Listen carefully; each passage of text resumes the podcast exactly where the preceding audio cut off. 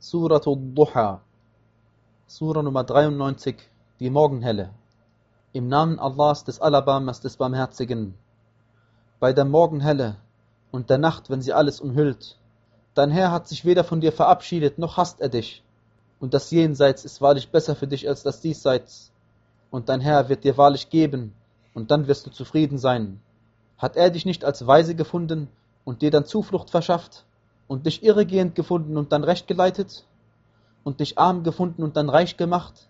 Was nun die Weise angeht, so unterjoche sie nicht, und was den Bettler angeht, so fahre ihn nicht an, und was die Gunst deines Herrn angeht, so erzähle davon.